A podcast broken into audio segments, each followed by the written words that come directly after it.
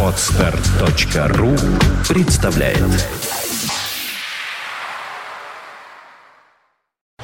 You are listening. You're listening to Internet Radio Funtank FM. Funtank FM. Летит, летит по небу, но не Клин усталый, а Андрей Меньшенин влетает в студию на бреющем полете. Бреет меня, себя не бреет, с бородой пришел.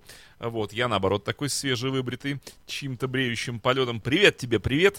Привет, привет, Дмитрий Рад Филиппов, привет всем, да. Рад тебе, рад программе «Экипаж». Аналогично. Вот, на самом деле, э, сейчас поговорим о том, что интересного тут произошло из авиационных новостей, есть всякое разное. А, вот. И потом, э, как обычно, есть у нас историческая рубрика во второй части. Вот, там у нас э, одно приятное событие сегодня произошло. Так вот, Дмитрий, сначала о новостях, и они, к сожалению, не очень хорошие, скажем так. Как ты знаешь, продолжается вооруженный конфликт э, э, на территории Украины, в юго-восточных областях, и вот сводки с войны, буквально сегодняшние, э, там, к сожалению, терпит, э, терпит крушение самолеты ВВС Ну- Украины, под- подбитые вот этими ребятами, которые из земли, из ПЗРК и других средств То есть действительно два поражают. самолета подбили, это правда? А, Ну, смотри, пока подтверждена информация только а, об, А- об об одном, э, да его не подбили, в него попали. Э, Речь идет о Су-24. А э, вот эти фотографии сгоревшего самолета на земле, которые в интернете распространяются, это фейк или это действительно правда? Слушай, ну вот э, реб- Обломки, про, выгоревшая про земля. Су-25, который в районе Нет, города не про это. Ты имеешь в виду? Э, ну, не знаю. в что- Донецкой области. э, Что вроде как бы этими самыми господами подбитый самолет и... Но вот э, украинские военные говорят, что это не так. Они опровергли информацию, по крайней мере, по поводу Су-25 в- э, рядом со Снежным. Мгм. вот, э, которые утром говорили. Что касается Су-24, это бомбардировщик, э, который выполнял задачу по подавлению ПВО. В него э, было выпущено 4 ракеты из ПЗРК, из переносного зенитно-ракетного комплекса. С- Это, как правило, ракеты, с- ну, точнее, это всегда ракеты с тепловым наведением. Э, Вот. И, соответственно, одна из ракет в него все-таки попала, загорелся двигатель, однако э, летчику удалось выключить этот двигатель в полете, потушить пламя э, и на втором оставшемся двигателе, соответственно, улететь, вернуться на базу. Мгм. Более 300 километров он пролетел до авиабазы на этом одном двигателе и успешно приземлился.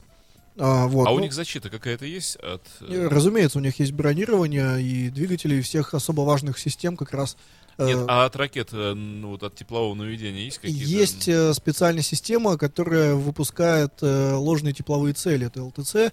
Э, как правило, у них э, температура вот этой горя- горящей ловушки, э, это такое, знаешь, как, ну что-то вроде э, такого факела, который вот... Нет, я знаю, как действует Да, эта да, да. система, да. А Вот, э, у нее несколько тысяч градусов, и она отвлекает э, ракету с тепловым наведением, с головку теплового наведения, от двигателя, и ракета туда отклоняется. Ой, что это, говорит ракета? Что это там такое интересное? Отклоняется Что- что- туда что-то и- более интересное, чем двигатель, и туда на нее уходит. А, вот. Ну, как правило, там две, э, две ловушки выпускаются, ну, э, в зависимости, конечно, от цели. Я имею в виду два типа ловушек. То есть э, есть э, вот именно тепловые, а есть еще специальные э, против э, радарного, э, именно против РЛС. э, Скажи, есть какая-то станций. информация, э, я что-то сам для себя задавался вопросом, эм, военно-воздушные силы Украины э, насчитывают какое количество боевых машин, это известно вообще? И, Но есть информация от открытых источников, соответственно, И какое количество летчиков осталось вот в Украине, э, способ, высококлассных, эм, способных выполнять задачи? Слушай, вот по поводу летчиков, тут на самом деле точно вопрос, потому что все вот эти сводки, которые приходят за последние, ну, наверное, месяц, когда вот начали э, чуть ли не каждую неделю падать штурмовики, бомбардировщики, в них начали попадать, э, здесь возникает очень много вопросов. Э, тут как бы есть вот две версии, да, основные. То ли э, несколько, мягко так скажем, неразумное командование, которое посылает э, вот э, самолеты в такие вот места, где их сбивают все время. Ну, может быть, какой-то просчет, не знаю, там, в тактике, стратегии, что-то. Ну, потому что, если вспомнить, допустим, Ил-76, который, э, напомню, в Луганске же, да, он На посадке. с десантниками, взяли, да? да, в Луганске же, да, это было, Э, по- по-моему, насколько я помню. Вот, ну, то есть, представь, э, у нас есть транспортный самолет, э, у которого, понятно, есть там э, защита там, он ЛТЦ может выпустить, вот эти ложные тепловые цели, но э, у него, ну, ни- никакой, по сути, обороны нету. И э, его пустили на посадку, его отправили на посадку в аэропорт, где непосредственно рядом находятся э, силы э, враждебные, Но они, скажем че- так, они че- вооруженные. чем думали, фактически подставляя вот так вот людей? И, соответственно, самолет, особенно на посадке, транспортный, большой, он наиболее уязвим, потому что он- он идет на минимальной скорости, на, мини- Конечно, на минимальной ну, высоте. Ну, это расстрел фактически. Это расстрел, да, его встречали как раз под глиссадой. То есть именно рядом с аэропортом его встречали и просто в лобовую там расстреляли. Вот. Э, На самом деле очень странная ситуация. Э, И вот поэтому такие вот вопросы возникают. Либо, учитывая потери, потери э, ВВС, здесь вопрос э, к летчикам. Вот э, к их мастерству. Просто сейчас вот мы говорим про Су-24, который э, был э, подбит, а до этого же, помнишь, еще было, были новости про несколько попаданий в э, Су-25 в штурмовики. Вот, это вообще легендарная машина, которая э, начала свою, свой боевой путь еще в Афганистане. Да, вот. 25-й СУ, это великий Да, самолет, это в общем. э, Грач, э, его так прозвали в, э, военные, да. Есть, кстати, несколько версий, почему именно Грачом назвали. Э, вот, кто-то говорит, что именно из-за того, что у него такая особая э, степень выживаемости, другие говорят, что он как-то вот, э, ну вот именно первым э, гербом, э, эмблемой стала именно вот эта птица Грач. Ну, э, возможно. Кто-то говорит, что по э, инициалам э, одного из первых э, командиров э, авиаэскадрильи. Так, э, как, Вот, и в итоге- Я вот- по поводу боевых машин известно, сколько у украинского... Ну, слушай, есть, у нас же есть только информация из открытых источников, ну да, ты же да, понимаешь. да, да, ну все-таки. Э, ну, сейчас я специально проверю на всякий случай, чтобы э, не ошибиться вот в количестве, по крайней мере, те, которые э, известны. Э, вот. сейчас, секунду, я тебе расскажу. Давайте я про- э, лучше скажу про еще один случай с Су-25. Мгм. Это тоже случилось сегодня. Э, неизвестно, было ли, э, было ли там попадание, было ли какое-то повреждение самолета, э, но такая информация... Это который заходил на посадку, летчик катапультировался, а Да, в Днепропетровске это произошло во время захода на посадку. Э, собственно, пилот, летчик, точнее, обнаружил, э, что самолет э, перестал управляться в поперечном э, отношении. То есть, это, я так понимаю, это руль высоты у него, э, э, собственно, вот сломался, и он не мог никак э, им управлять таким образом. Вот. э, тоже странная ситуация, потому что э, Су-25, он, собственно, э, знаменит тем, что он при любых повреждениях, при очень больших повреждениях, он сохраняет управляемость. Э, вот, нашел информацию по поводу ВВС э, Украины. Давай звучим. Ну вот смотри, э, тут вот по, опять же, данным из открытых источников, так, сейчас, секунду. А, но здесь, здесь просто на самом деле много типов. Ну так, если э, тут говорить, вот есть, допустим, э, из истребителей есть вот 41 самолет МиГ-25, так, в другом полку еще 40 самолетов МиГ-25, э, так, Су-15, МиГ-23. Слушай, ну, так на самом деле прилично. Тут где-то по 80, по 100 вот самолетов каждого типа из тех, А которые 25-х сколько? я назвал. Э, 25-х, 25-х. Так, 25-е это у нас штурмовики сейчас. М. Так. Где у нас, где у нас штурмовики? Ну, а здесь истребители везде одни. А, вот, 34 самолета. Это 452 отдельный штурмовой авиационный Мгм. полк. Вот, 34 самолета Су-25. Но, опять же, здесь зависит от того, какой, какой Су-25. То есть, есть же Су-25, который самый первый, который еще в Афгане летал. Есть Су-25, э, который, допустим, используется сейчас у нас э, в России. Это Су-25СМ, это уже модернизированная Модернизированная. машина. Вот. Есть Су-25Т, допустим, это э, тоже модернизированная машина с э, э, установленной системой, системой шквал. Э, это система э, оптическая для наведения. Вот, там внутри в кабине такой прям буквально телевизор стоит, и в носовой части установлена телекамера. Вот, по поводу, э, возвращаясь к самолету Су-25, который сегодня в, Днеп- в Днепропетровске упал, э, я вот тебя попрошу показать картинки. Э, это пр- просто для иллюстрации того, с какими повреждениями вот в Афганистане и э, в Чечне удавалось сажать самолеты. Ну, Там да. л- лучше, лучше на весь экран сделать, там вот есть внизу кнопочка нажми. Щас, щас. Вот, те, кто нас сможет смотреть, соответственно, те смогут э, понаблюдать. Вот э, именно э, первая фотография, которая сейчас у нас на картинке, это... Не, нет, Дмитрий, посередине голубая кнопочка круглая. А, да, вот. Вот эта картинка, это вот э, из Афгана, видишь, там она такая черно-белая, но Ну видно да, огром- по- огромный вырванный кусок. Вот, это, по-моему, из Чечни, если не ошибаюсь, уже цветные фотографии пошли. Видишь, это пораж... вот это двигатели, пораженные да, элементами слушай, ну боевой просто- части стингеров. То есть там внутрь вот это попало много-много металлических частей- которые перебили там, И вот в таком состоянии самолет... э, и он оставался управляемым, то есть он ничего садился. себе. То есть, видишь, там может быть даже двигатели, пораженные огнем, э, но при этом э, Выр- потушенные в вырванные воздухе. куски просто вот, да. То есть, да, там целых фрагментов не хватает в самолете, но при этом он вот продолжал летать, из-за этого, Ну, собственно, его и полюбили. Такой, Конечно, за- заслуживает уважения Это- самого большого. это такой летающий танк. Вот, кстати, первая фотография, где вот самая первая, где черно-белая из Афгана, э, этот случай, он вообще стал э, легендарным, потому что, э, когда уже э, самолет приземлился, выяснилось, что управление сохранялось за счет тросика, который э, толщиной меньше одного миллиметра. Вот Он тянется, представь, от двигателя туда вот дальше в заднюю часть. Вот в этом вырванном куске вот просто меньше одного миллиметра. э, Да, меньше одного миллиметра толщиной. А, Вот. И при этом э, сохранялась управляемость. Что случилось с украинским Су-25, ну, я не знаю. Это вот к Ну, вопросу о мастерстве пилотов. Скажем, нет, ну если отказали оба двигателя, или какая-то система вообще, ну... Ну, как ты знаешь, в любом случае, даже если у самолета отказывают двигатели, то у него есть э, так называемое аэродинамич- аэродинамическое качество, то есть он на э, каждый километр высоты пролетает определенное количество километров э, по воздуху. То есть он может в любом случае уже действовать как планер и куда-то потихоньку спланировать. Вот. Э, не говоря о том, если, допустим, один из двигателей все-таки работает, тогда вообще проблем особых нету. Самая большая, э, наверное, проблема в любом случае для вот э, самолетов, если у него выбито два двигателя, оба, то э, здесь управление может быть потеряно из-за падения в гидравлической системе, потому что двигатели создают давление в гидравлике. Вот, и если они оба не работают, то, соответственно, постепенно давление падает, или особенно если нарушена, нарушена герметичность гидравлической системы, то тогда, по сути, самолет остается без управления. Вот. Поэтому странные, на самом деле, вот события. Э, Почему потеряли самолет? Э, вы- Действительно, вот э, посмотри по новостям, почти каждую неделю теряют.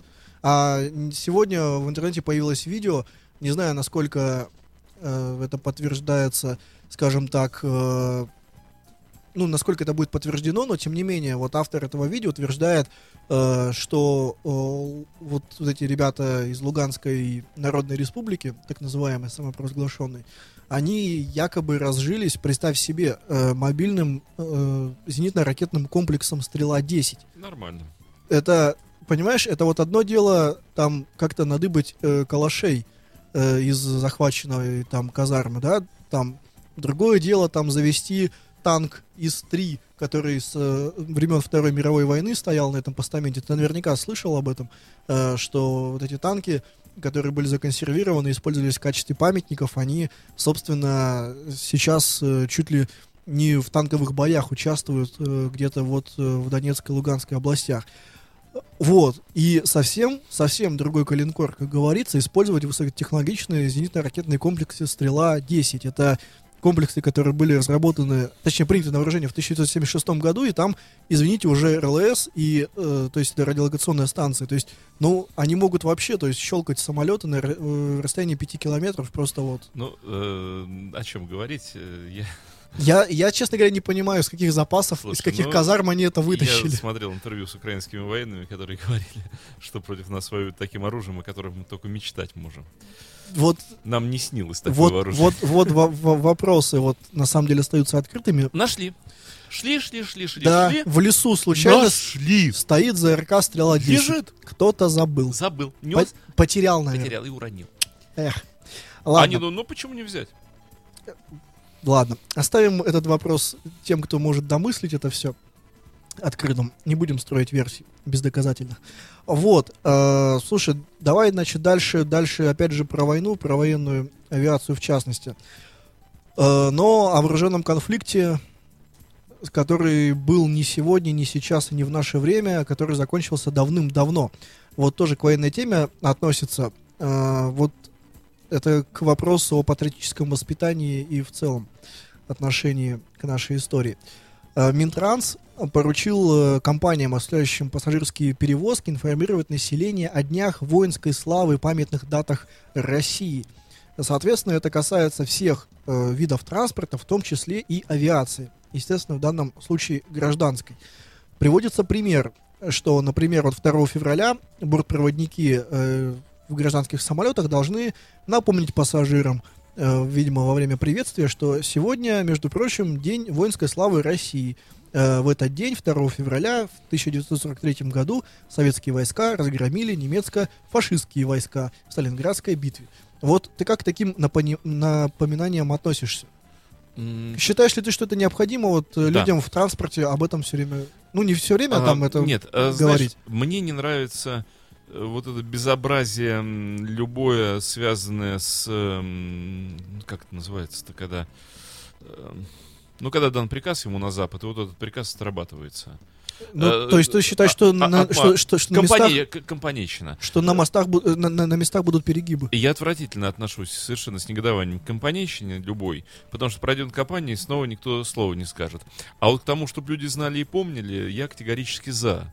Конечно же, нужно эту информацию доносить, потому что э, когда молодые люди, я уже не говорю про детей, вообще не знают, э, с кем и кто воевал э, во Вторую мировую войну, в Первую мировую войну, когда началась и та, и другая, и вообще там, была ли гражданская война, кто с кем воевал, люди вообще не в курсе то это, в общем, преступление против народа, который живет на этой земле.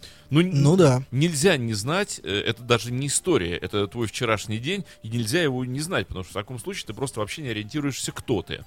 А уж такие веховые даты, как Сталинградская битва, как любая другая крупная и важная битва Великой Отечественной Второй мировой войны, как блокада нашего города и так далее, и так далее, как битва под Москвой, в общем, куча, куча, куча, совершенно. Ну, ты, наверное, знаешь, что вот эти об- все... об этом нужно говорить, да. Но когда это все превращается в тупую компанейщину, только потому что был, да- был дан приказ. дан приказ, а приказ был дан только потому, что им нужно вот поднять вот этот ажиотаж, связанный с... э, Или поставить галочку о проведенной патриотической с те- с работе. текущей- а так, а, а работу надо проводить только потому, что вот им надо вот так. Хочется спросить, ребята, а где вы были в э, позапрошлом году?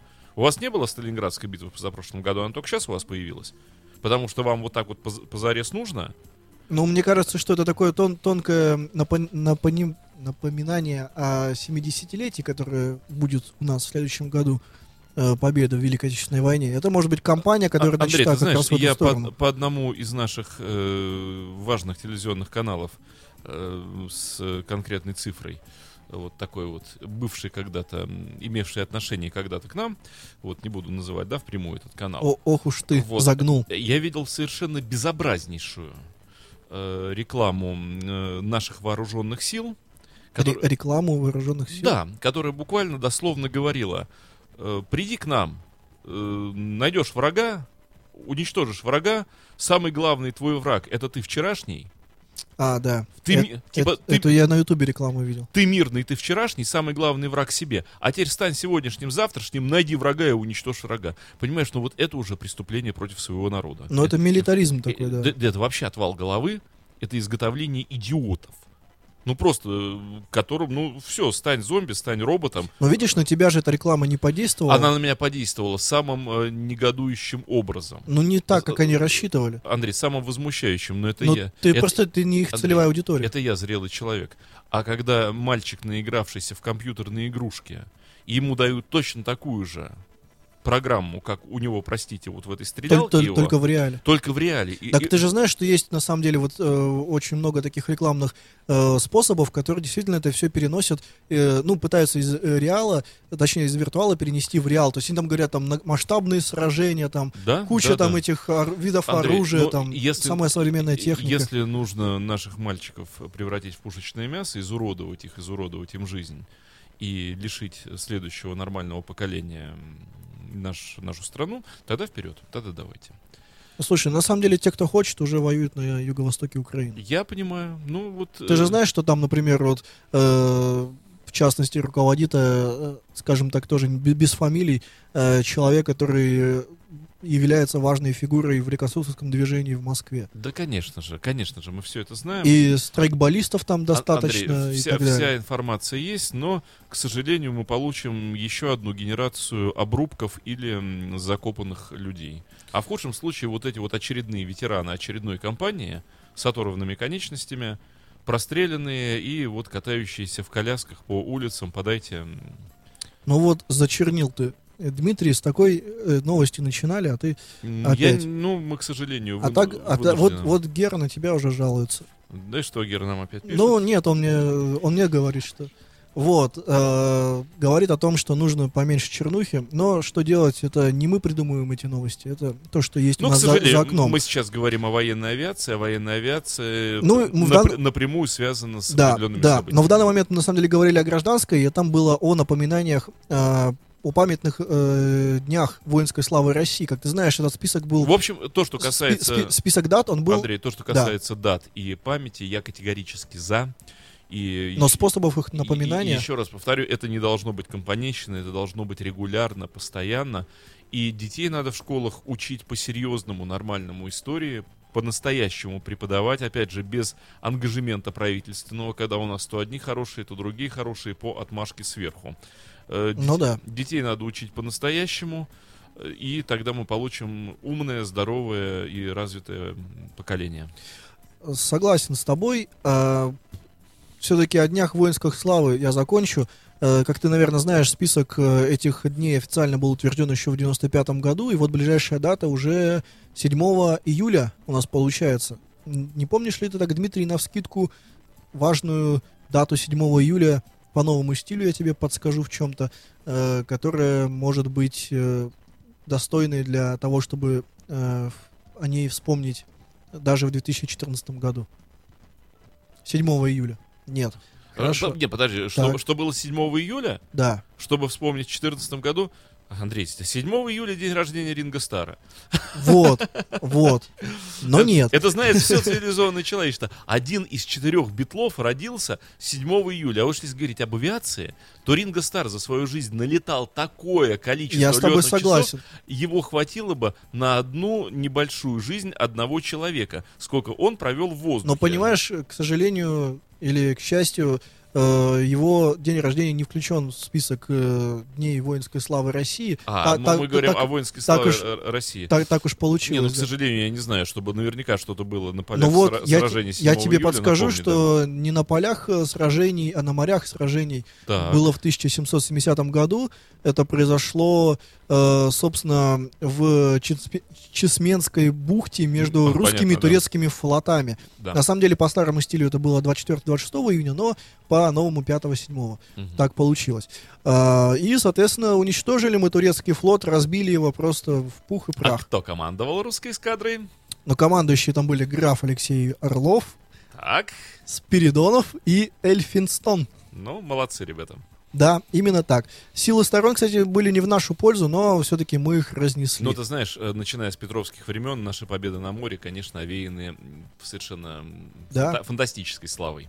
Вот, и об этой дате, видимо, согласно новому приказу Минтранса, уже 7 июля скажут, что, дескать, сегодня это день победы русского флота над турецким в том самом Чесменском сражении 1770 года. Вот. Э, так, продолжая несколько военную тему, хотя уже э, она скорее больше космическая, и возвращаясь в наши дни, соответственно.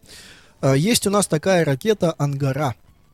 Долго ее разрабатывали, э, Собственно, первый ее запуск должен был состояться еще в 2005 году с космодрома Плесецк, но затем он был многократно перенесен сначала на 2011 год, потом 2012, потом 13, потом 14. И вот 27 июня должны были ее запустить, но вот в самый этот час Ч, э, минуту М и секунду С э, произошел сбой.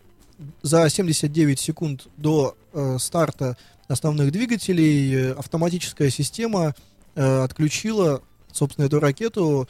Был э, сигнал, э, я процитирую, потому что это абсолютно... э, меня всегда радуют вот такие вот технические фразы. э, не норма двигательной установки первой ступени. Вот экий лексицизм такой, знаешь, технический. А, вот, собственно, за, 7, за 79 секунд до старта вот эта автоматическая система сработала, пуск отменили. Да, я знаю. да. Вот. э, м, Слава богу, что автоматика сработала, не погубили еще. У меня одну- вот вопрос, я на самом деле не очень э, разбираюсь в ракетах, но странно, почему с Ангарой это сработало, а вот с Протоном М нет.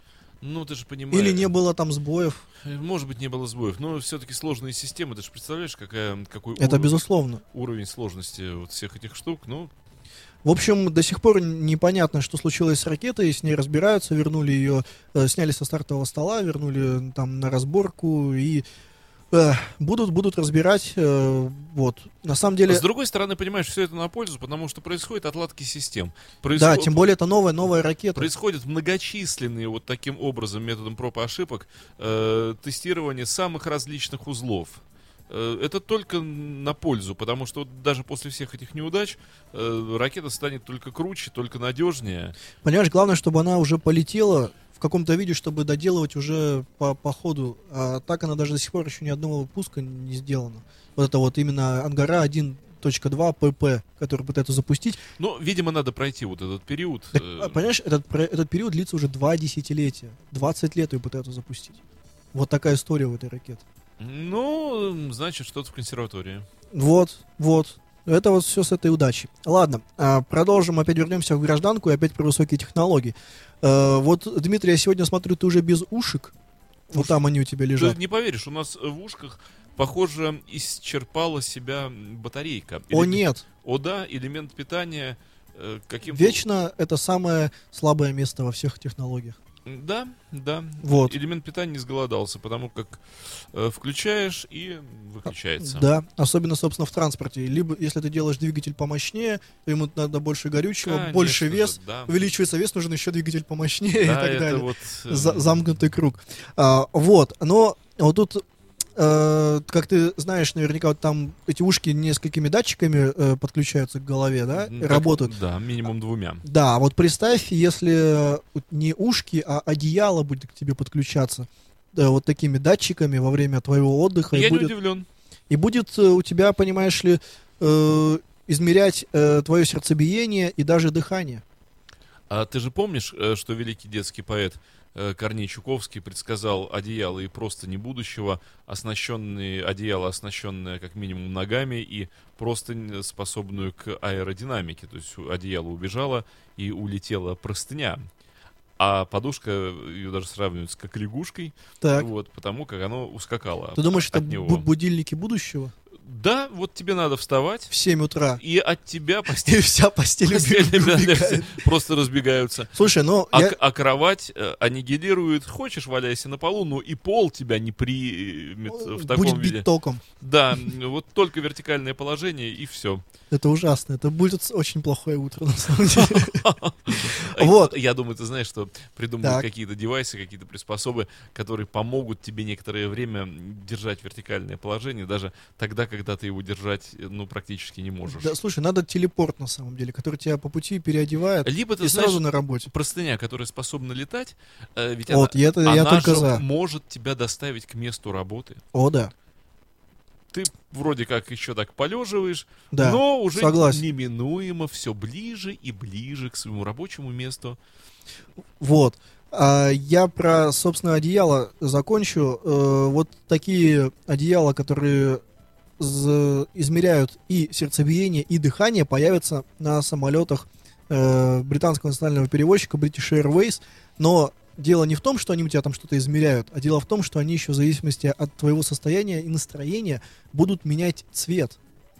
И таким образом, видимо, бортпроводники сразу смогут э, понять, э, что вот каким-то образом э, не очень хорошо себя чувствует человек. Ну, ты знаешь, тогда вот входит бортпроводник, а у него весь салон зеленого там цвета какого-то. Нет, есть, и пока заявлено только два цвета. Если расслабленное у тебя состояние, то будет фиолетовый цвет. А если ты, не дай бог, почувствовал Красный. голод, жажду или, не дай бог, дискомфорт, То- о ужас, алый цвет. Алый цвет. И сразу все бортпроводники ну, просто к тебе представляешь, бегут. вот заходит и просто все олеет. Олеет салон Это самолета. страшный сон бортпроводника, я думаю. Ты представляешь, какое стихотворение? Кошмар. Олеет салон самолета, и, ну и так далее. Ну да. Олеет все, Онегин входит. Вот, вот примерно так, да? Да-да-да. А, вот. Но, тем не менее, вот такое нов- новое одеяло, э, те, кто полетят из Лондона в Нью-Йорк, уже могут потестить. Вот. Ну, ну, и, наверное, наверное, все с новостями сейчас. Я так смотрю по времени, нам бы уже к- двигаться к истории. Я лишь скажу, что в прошлый раз мы с тобой говорили о дирижаблях. Твоя, твоя любимая тема из-за их смешного названия. Да. И вот именно 2 июля 1910 года состоялся первый полет Фердинанда Цеппелина на своем первом дирижабле LZ-1. Ага. Вот, а что еще интересного А LZ, случилось? потому что это Led Zeppelin. Именно. А что еще интересного случилось, мы узнаем вот после музыкальной А ты паузы. знаешь, почему Led Zeppelin? Вот почему вообще, что это означает? Ну, это Цепелин, очевидно. Нет, какой? Led э, Zeppelin. Led это свинцовый.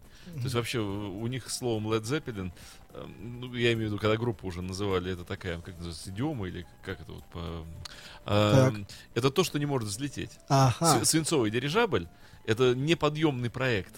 интересно, Вот как бы мы собрались, и вот это вот, ну, невозможно это раскрутить. интересно. Вот поэтому это LED свинцовый... Слушай, я не знал. на Не, ну вообще деле. у этого-то LED Zeppelin это управляемый, LED это управлять. Мгм, мгм. Вот. А так LED это свинец. Да, не- неожиданно. Да, ты хочешь музыку? Их есть у меня. Давай, что у нас сегодня в музыкальной нашей паузе? Хорошая, веселая песня с 70-го года. Ого.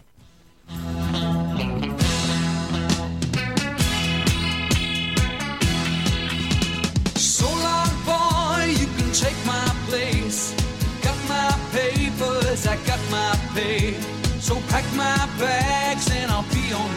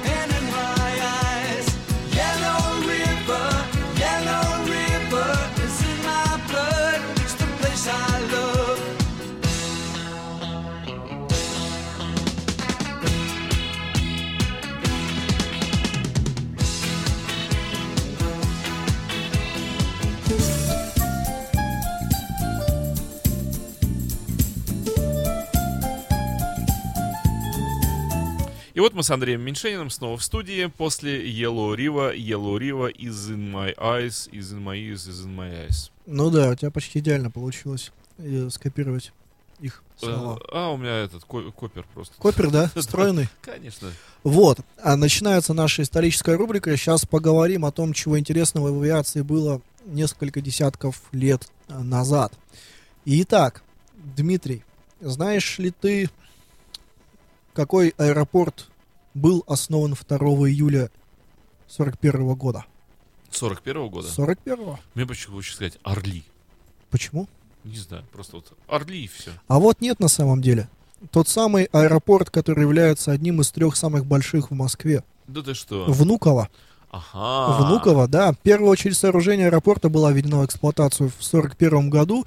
И получается, что сколько, Подожди, это сколько что ему лет сегодня Во- исполняется? Во, время войны его что ли открыли? 2 июля, то есть, э, Ну, да, Уже, уже война шла. э, да, на, и на базе, собственно, э, него была создана московская авиагруппа особого назначения э, и базировалась, базировалась 10-я гвардейская дивизия. Э, После окончания войны в сентябре 1945 года было принято решение о переносе основного московского гражданского аэропорта с аэродрома имени Фрунзе, который располагался на Ходынском поле, это известная среди авиаторов Ходынка, Э, собственно, во Внуково перенесли основной гражданский московский аэропорт.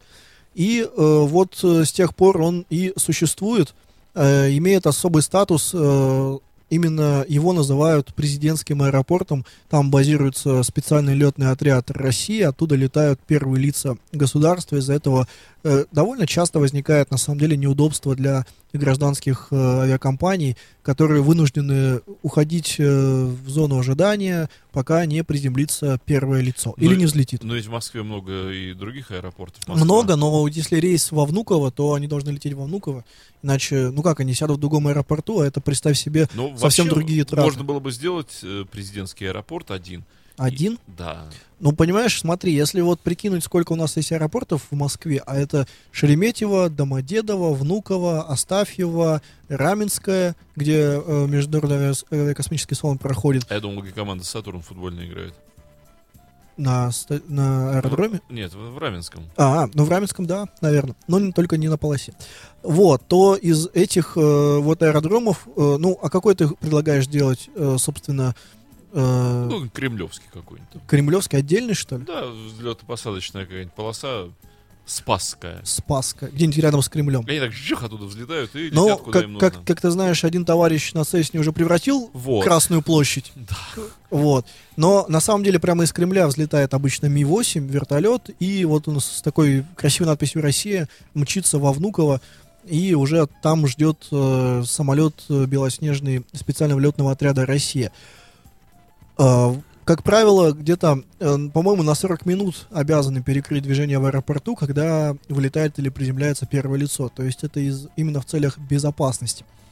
Э, И, собственно, более 60 лет вот такой особый статус этот э, аэропорт имеет.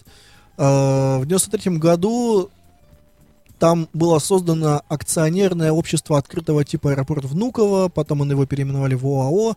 Э, 14 ноября 2003 года Владимир Путин подписал указ о передаче в собственность города Москвы, находящейся в федеральной собственности, акции открытого акционерного общества аэропорт Внуково. А знаешь ли ты, Дмитрий, чем аэропорт Внуково примечателен для нас, для петербуржцев? Наверное, тем, что он в Москве.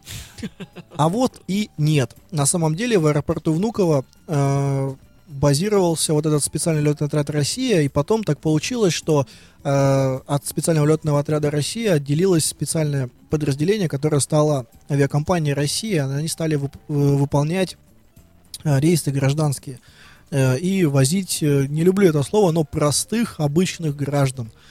А, Впоследствии э, эта авиакомпания «Россия» э, соединилась в одно единое целое с авиапредприятием «Пулково», которое выполняло рейсы из аэродрома Пулково, и таким образом авиакомпания «Россия» сейчас имеет два э, базовых аэропорта – Внуково и Пулково. Основная питерская компания, между прочим. Понятно. У меня у приятелей дача в Горелово, и бываю у них, я смотрю, как красиво взлетают самые разные самолеты О, да. э, с самых разных компа- компаний и самый разный авиационный керосин, или чем они там заправлены, сливают на головы дачников. А, вот, э, этот самый Внуково, он известен не только, кстати, э, с приемом или отправлением э, различных авиарейсов, и, разумеется, куда без этого были там и печальные страницы в его истории, были авиакатастрофы, но среди, скорее, любопытных фактов нужно отметить 4 декабря 2009 года. В этот день э, шестеро российских силачей на территории аэропорта протянули на стальной цепи 150-тонный самолет Ил-86 В шестером или поодиночке? в шестером, конечно, на расстояние аж целых 20 сантиметров. Однако они не смогли установить мировой рекорд, потому что изначально собирались 10 метров тянуть, Андрей, но, но не А смогли. зачем они это делают? Мировой рекорд хотели побить. Нет, они, они не могли свою силу применить... В мирных целях? Да, в народохозяйственных каких-то вот более насущных Ну, аспектах. понимаешь, каждый по своему разумению. Ну, например, силу. если бы они плуг тянули по полю. Вот я понимаю, ну вспахали бы. Спахали бы полосу, думаешь, лучше бы было, что ли? Нет, поле засеяли бы там чем-нибудь полезным. Ну, А- чем, чем полезным можно вот... Просом. Я не знаю, Просом? что, что нужно народу на вспаханном поле. Так. Что так? Ну, За- ты зачем- думаешь, ты думаешь, это лучше будет? Зачем 86-й ил шестерым мужикам тянуть по взлетной 10 полосе? метров. Безумие. А рекорд? Я не понимаю, зачем это надо. Ну, представь потом, как гордо будет в книге рекордов Гиннесса. Андрей. Шестеро российских мужиков Ну, протянули абсурд какой-то. 10 метров, 150 тонн самолет. 150 тонн, понимаешь, он сам по себе-то не поедет. Ну, а представляешь, ну а какой-нибудь там человек, например, зубами перегрыз столб фонарный. Тоже рекорд. Ну зачем? Ну, вот, тем не менее, наверное. А, вот, значит, летают, летают э, много-много авиакомпаний. Тут даже, наверное, нет смысла перечислять э, все. Ну, понятно, что там Давай летают. по- поздравим их с днем рождения, ведь всегда... Да, да. Ск- Сколько ему уже лет исполняется? Ну, смотри, лучше? с 41 года Нетрудно подсчитать, что Кто из нас? 73 года. 73 года. Это приличный, на Хороший- самом деле, хор- возраст. А ты знаешь, это, да, срок человеческой жизни. Да, и при этом э, аэропорт э, не стремится к умиранию, как был бы человек А в на- этом возрасте. Наоборот. Да, он, по сути, еще такой молодой и растет, и растет. А вот скажи мне, Андрей Меньшенин, в Ливерпуле имени кого аэропорт? Ну, ну, судя потому, что вопрос от тебя, и судя по тому, что ты спрашиваешь про Ливерпуль, Так. ну, это, наверное, собственно, в честь э, одного из э, самых знаменитых музыкантов, каких-нибудь. И, наверное, раз уж мы сегодня вспоминали про эту битловскую четверку, ну, кто там может быть? Джон Леннон? Ты угадал? О, О. ну вот. Вот так вот. Эвана, Эвана как. А, вот. А я тебе хотел еще сказать, что а, самый старый аэропорт в мире, знаешь, где находится? Ну, давай подумаем, авиация, э, где развиваться-то у нас начала? Так, так. Но я думаю, что все-таки в Соединенных Штатах. А вот и нет. Неужели в Европе, в Старом Свете? В старом свете, в старушке Европе. Опять Орли. А вот и нет. В Германии. В Германии все Как случилось всегда. 6 апреля 1926 года. Ну, вот эти немцы вечно. Регулярные рейсы начались, понимаешь? Ничего удивительного, на своих трипланах. Однако у этого аэропорта был, к сожалению, печальный, извиняюсь за выражение, конец. Неужели его разбомбили? 30 октября 2008 года один из самых удобных аэропортов Европы был официально закрыт. В свя- Берлине. В связи его, да, в Берлине. В связи Это с вот тот, который находился в Западном Берлине, прямо в центре города. Ну, Темпельхольф. Темпельхоф. Темпельхоф. Вот. Назывался. Ну, просто у них... Я не знаю, в какой части В Берлина. Западном Берлине? Да, да, да, да. По-моему, он, да, он по-моему, в Западном Берлине. практически в самом центре города, э, вот э, где... Во время блокады Западного Берлина туда доставляли продовольствие. Да.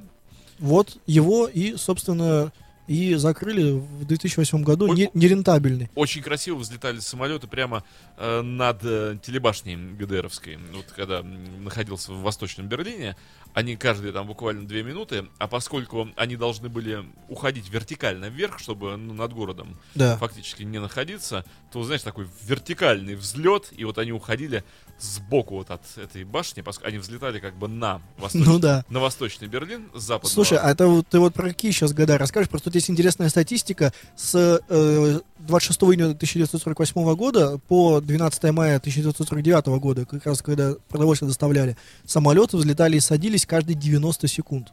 Ну, вот каждые две минуты примерно они уходили, это был 89 Но- 88-й, 89 год, два года подряд я... Каждые две минуты такой хороший норматив для какого-нибудь, знаешь, лондонского аэропорта Хитру, когда вот у них да. час пик. Вот когда прилетают все, как э, говорят летчики, вечера в хитровке. Ну, Вот. я тебе могу сказать, что в конце 80-х Западный Берлин был крайне востребованной европейской точкой. Вот, и очень, Но- очень красивые лайнеры. Я дв- два лета подряд вот э, был в Берлине, и 88 Ну, однако 89 прошло- год, видел. Прошло золо- золотое его время, в 2008 году вот объем убытков достиг 150 миллионов евро. И после этого его Да, и бывает. закрыли. Вот, э, в отличие Я от... думаю, что они еще из-за экологии. В отличие, в отличие от нашего, от нашего московского Внукова, который продолжает развиваться и, в частности, в 2012 году перевез аж 10 миллионов пассажиров, вот его пассажирооборот составил. Там базируются 4, 4 авиакомпании, Трансаэро, ЮТР, Газпром, Авиа и Якутия, и надеюсь, что еще долгое-долгое время он будет развиваться и там базироваться. You are listening. You're listening to Internet Radio Fontanka FM. Fontanka FM. Скачать другие выпуски подкаста вы можете на podster.ru